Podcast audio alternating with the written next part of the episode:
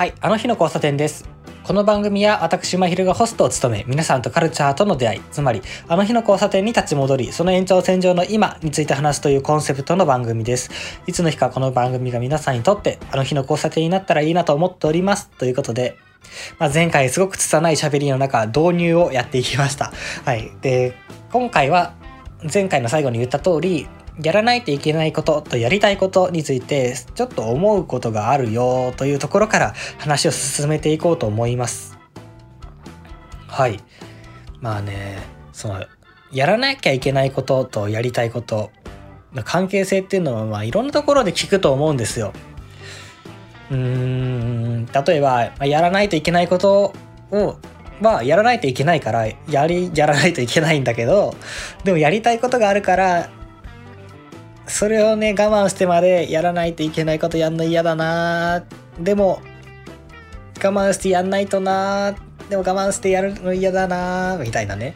で我慢してやるの嫌だからやるの嫌だなと思ってたら、やりたいこともやらずやらないといけないこともやらずで一日終わっていくみたいなね、そういう最悪な一日を送ってるんですけど、そういう人多いんじゃないかな。僕もその一人です。でそういうことでね、すごく自己嫌悪に陥りますし、この土日だってそうですよ。やりたいこと、ずっとこの1ヶ月やりたかった、最近考えていることをね、文章でまとめるっていうことっていうのをやりきって、それからやらなきゃいけないことにすぐ取り掛かれたらよかったんですけどね。それがなかなかできず、じゃあそれこそね、ちょっとつかの間の休憩ということで映画見たりとかしたらいいじゃんって自分でいい思ってたんですが、それはそれで、やらないといけないことをやってからだよなそれはと思ってたら、やらないといけないこともやらなくてやりたいこともやらなくてみたいなね、最悪な休日を過ごしてしまいました。でその自己嫌悪の中、さらに、やらないといけないことを先延ばしにしながらこの収録をしているわけですが、そのやらないといけないこととやりたいことの関係性っていうのはね、今言ったような自己嫌悪に陥ってしまうような、ジレンマがあったりだとか、あとはできることとやりたいことに近いところを感じるんですよね。やらないといけないこととやりたいことの関係性というのは、できることとやりたいことの関係性に近いものを感じていまして、というのはこれは春ぐらいに読んだ本だったりとか、何年も前に読んだ本だったりするんですが、落合陽一の日本最高戦略だったりとか、内田達の困難な成熟という本の中で、できることとやりたいことの関係性について書いてたんですよね。で仕事とか、仕事選びだとかを考えていったりとか、それこそ大学で学ぶことを大学受験の時に考える時とかは、できることやりたいことをメインに考えていったと思うんですよ。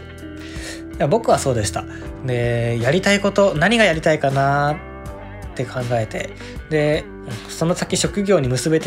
んでいくには、何が僕には向いてて、何がやりたいんだろう、本当にやりたいことってなんだろうみたいなね、それを結構考えていくと、本当にこれでやっていけるのかなみたいな不安っていうのも同時によぎってくるわけですね。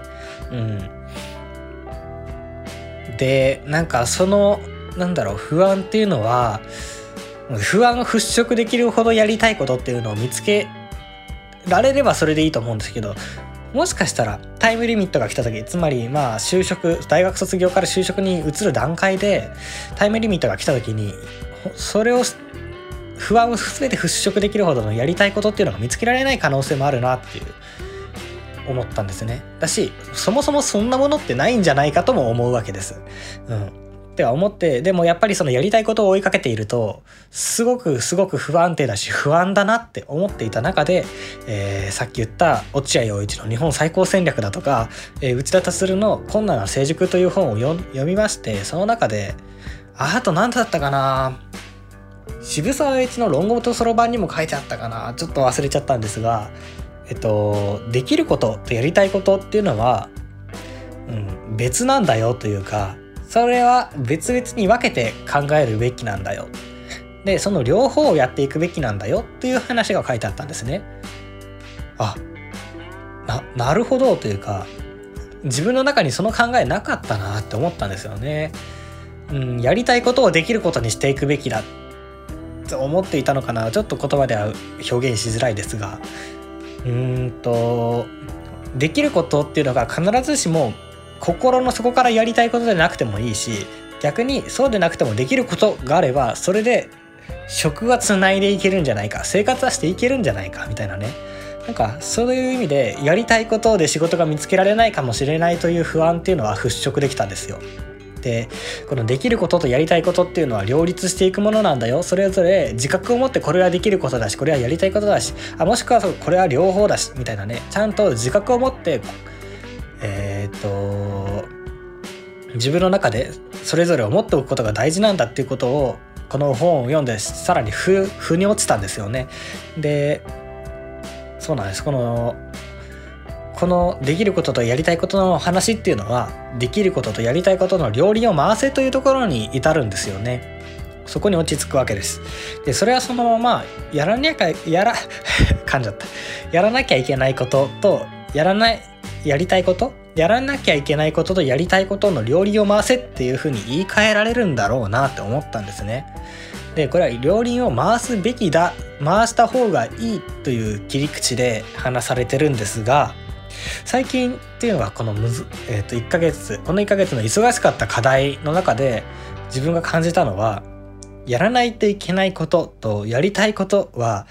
両立しないといけないっていうだけじゃなくって、両立した方が両方うまく回るんだなっていうのを実感したわけです。どんだけ忙しくても10分20分時間を忘れて本を読んでみようとかね、寝そべって本を読んでみよう、漫画を読んでみようみたいな、映画を見てみようみたいなね、そういうのってやりたいことじゃないですか。で、やりたいことをやってるともちろん時間はなくなって、やらなきゃいけないことをやる時間はなくなっていくんですが、でもやらなきゃいけないことをずっとやってるとやっぱりその精度が鈍ってきたり、勢いが鈍ってきたり、気持ちも鈍ってきたりするわけです。でもその中でやらなきゃいけないことがちょっとずつ進めなくなってきた中で、さらにそこから先に進むために自分が努力すべきこと、意識すべきことっていうのは、今までの僕だったらもっとやらなきゃいけないことを頑張る、やりたいことをどんどん捨ててやらなきゃいけないことをもっと頑張るっていうやり方だったんですが、それじゃあね、やっぱり限界が来る。だからやらなきゃいけないことっていうのができなくなってきた時に、その先へ進む一歩は何だったかっていうと、やりたいこともやるっていうことだったんですね。で、それは比率的には1対1でなくてもいいなって僕は思えたんで、その時の自分が満足できるぐらいの比率でやらなきゃいけないこととやりたいことっていうのをうまくバランス持って両輪を回せたら、いいんだな、それが回した方がうまくいくんだなっていうことに気づいたわけです。やっと気づいたわけです、ね。そんなことはもう世の中の大半の人ができてると思うんですが、僕はできていなかったと。それにやっと気づきました。でね、このイメージはそのまんま物理的にもそのイメージって捉えることができるなとも思ったわけです。両輪を回せっていう言い方からして、二輪車っていうのを考えてみてください。二輪車っていうとあれか、バイクみたいになっちゃうから、車の前輪左右2つあると考えて、それが両方回ることによって前に進んでいくってイメージを持つと、片方だけ、つまりやらなきゃいけないことだけを回してやりたいことを回さなかった時ってどうなるかって言ったら、その場で回っちゃうじゃないですか。その場でぐるぐる回っちゃう。だけどやりたいことも同時に回すことによって前に進むようになるんですよね。で、それこそ、1対1で回したら一番まっすぐ進みますが、そうも言ってられないと、やらなきゃいけないことに比重をかけないといけないっていう時は、やらなきゃいけない方の方が多く回すんですが、少しでもやりたいことを回すとその場で足踏みするよりかは前に進むじゃないですか。大きく回っちゃうってこともあると思うんですが、その場で足踏みしなくなっちゃうという意味で、物理的にもこのイメージって、捉えられるなと思ったわけです。だからね、何を言いたかったかというと、やらないといけないことに追い込まれて何もできなくなるっていうのは僕だけじゃなく多くの人があると思うんですが、それの解決方法っていうのはもっと頑張るじゃなくて、やりたいこともやるっていうことだったんだなっていう、そんな感じに思っております。そういうわけでですね、やりたいことである、やりたいことのうちの一つの読書っていうのを僕はこの忙しい1ヶ月の中でちょっとだけやったんですよ。でね、最近なかなか読書できていなくって、本はちょっとだけ好きなんですけど、他の人よりちょっとだけ好きなのかな程度の好きなんですけれど、最近読めてなかったんですよね。でポッドキャストっていうのをよく聞いているんですが、ポッドキャストを聞いてると読書に近いような知見を得られたりとか、あとは知的欲求の満足感が得られたりとかっていうのがあるので、あまり本読まなくてもいいんじゃねみたいなね、オーディブルみたいな感覚があるんで、あまり本を読まなくていいんじゃねみたいな風に思ってたんですけど、いざ本を読んでみるとね、そう簡単に本も切り捨てられないなと、そういうことが分かってきました。というのも、今回は今まで味わったことのない読書体験があったからなんです。これはずっとポッドキャストとか聞いてたからこそ得られた感覚なのかなとも思っているので、極端に何かをやってみる、極端にポッドキャストをわーっと聞いてみるみたいな期間があるっていうのは、新たな発見をもたらしてくれますね。で、その新たな読書体験っていうのは、時間から解放されるという体験だったんですね。毎日ね、何かに追われ、何かを聞き、何かを見るっていう日々の中で、その全てっていうのはやっぱ時間という概念を共に連れてくるんですよ。例えば何かに追われてる時は締め切りはいついつだとか、何かを聞いてる時は再生時間これくらいあるよとか、何かを見る時は再生スピードは再生時間はみたいなね、ところが、時間という概念を引き連れてくるわけですよ。でね、あんま気になってなかったんですが、締め切り以外はあまり気になってなかったんですけど、締め切りはね、みんな悩まされると思いますが、締め切り以外はあんま気になってなかったんですが、結構これがね、きついとは違うんですけど、自分の中で何かその時間に制限されているっていう感覚を植え付けてたのかなっていうふうに感じまして、で、片や読書っていうのはですね、時間っていう概念がなかったんですよ。何分かけてどれだけ読もうと、自分の勝手じゃないですか。もちろんね、読み終えるページをめくっていくっていうこと自体に快感を覚えるっていうのは僕の中にあるんですが、それとはまた別で、文字を追っているっていうだけで幸せを得られるっていう瞬間が今回の読書体験であったんですよね。で、どんだけ進まなくても文字を追ってるだけで幸せだなーって思える。で、あの時に時計も気にならなかったし、それこそスマホとかも気にならなかったし、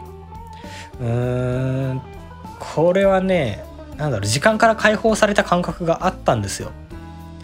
これは一種の瞑想なんじゃないかなっていうぐらいの満足感と解放感とでね、瞑想で浮遊感が得られるっていう感覚を言って、どれぐらい伝わるかわからないんですけど、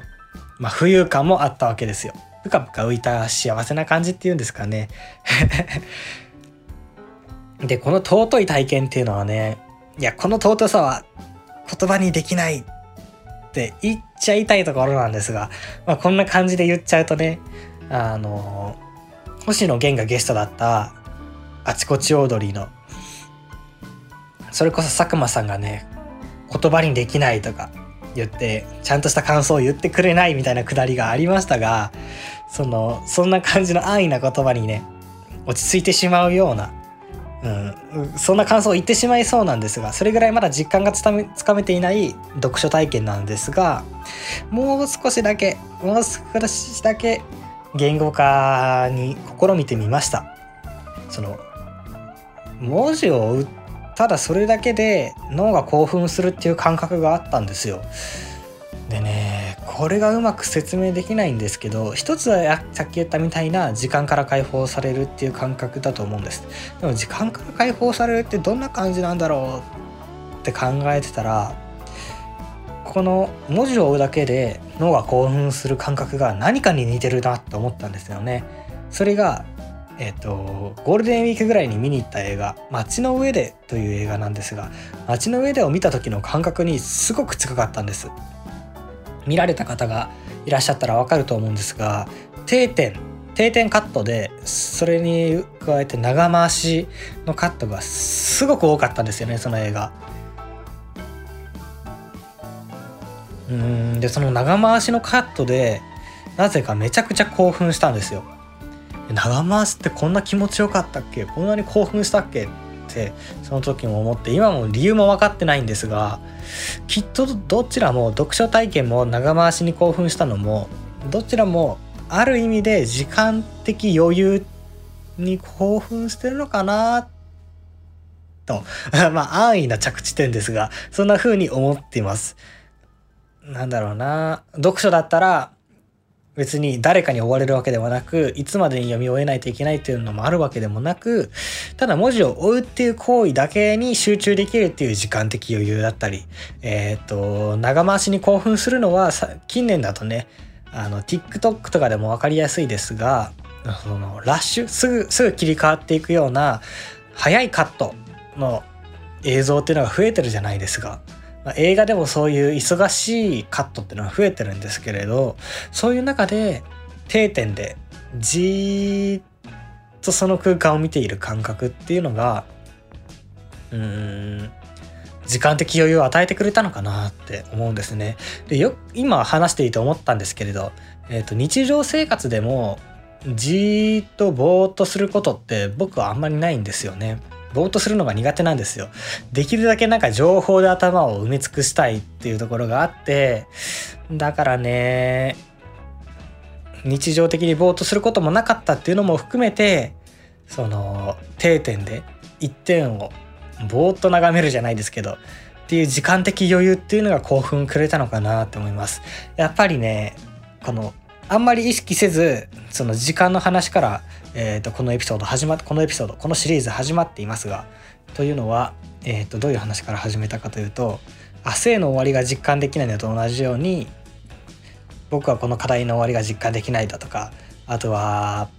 宮崎駿の5年かけて2時間のアニメを描くから、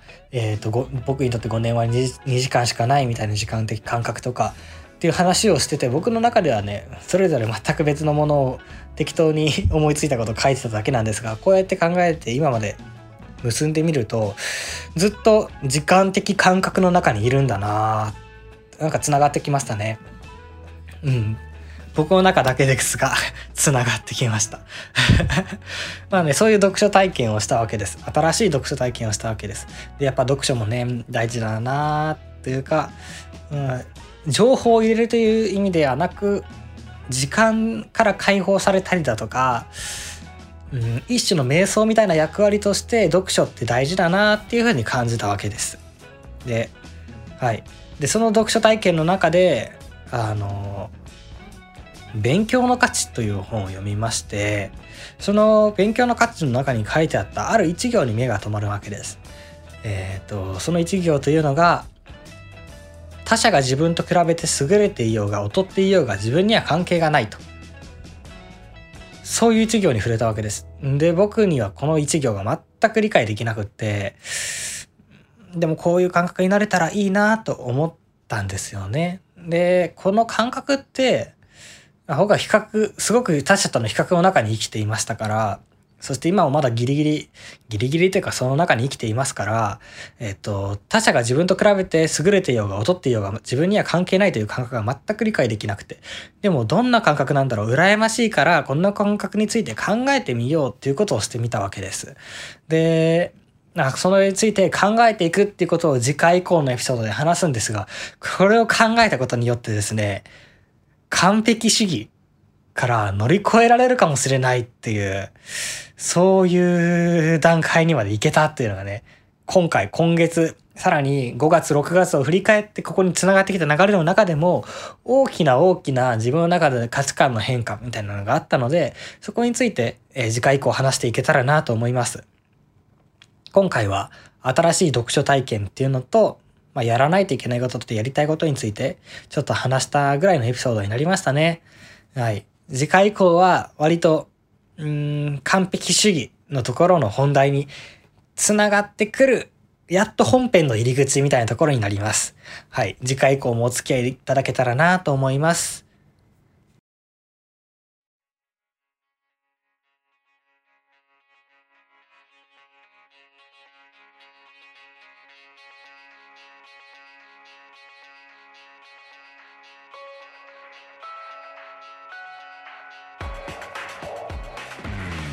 この番組を聞いての感想などはハッシュタグあの日の交差点をつけてつぶやいていただけるととってもありがたいです。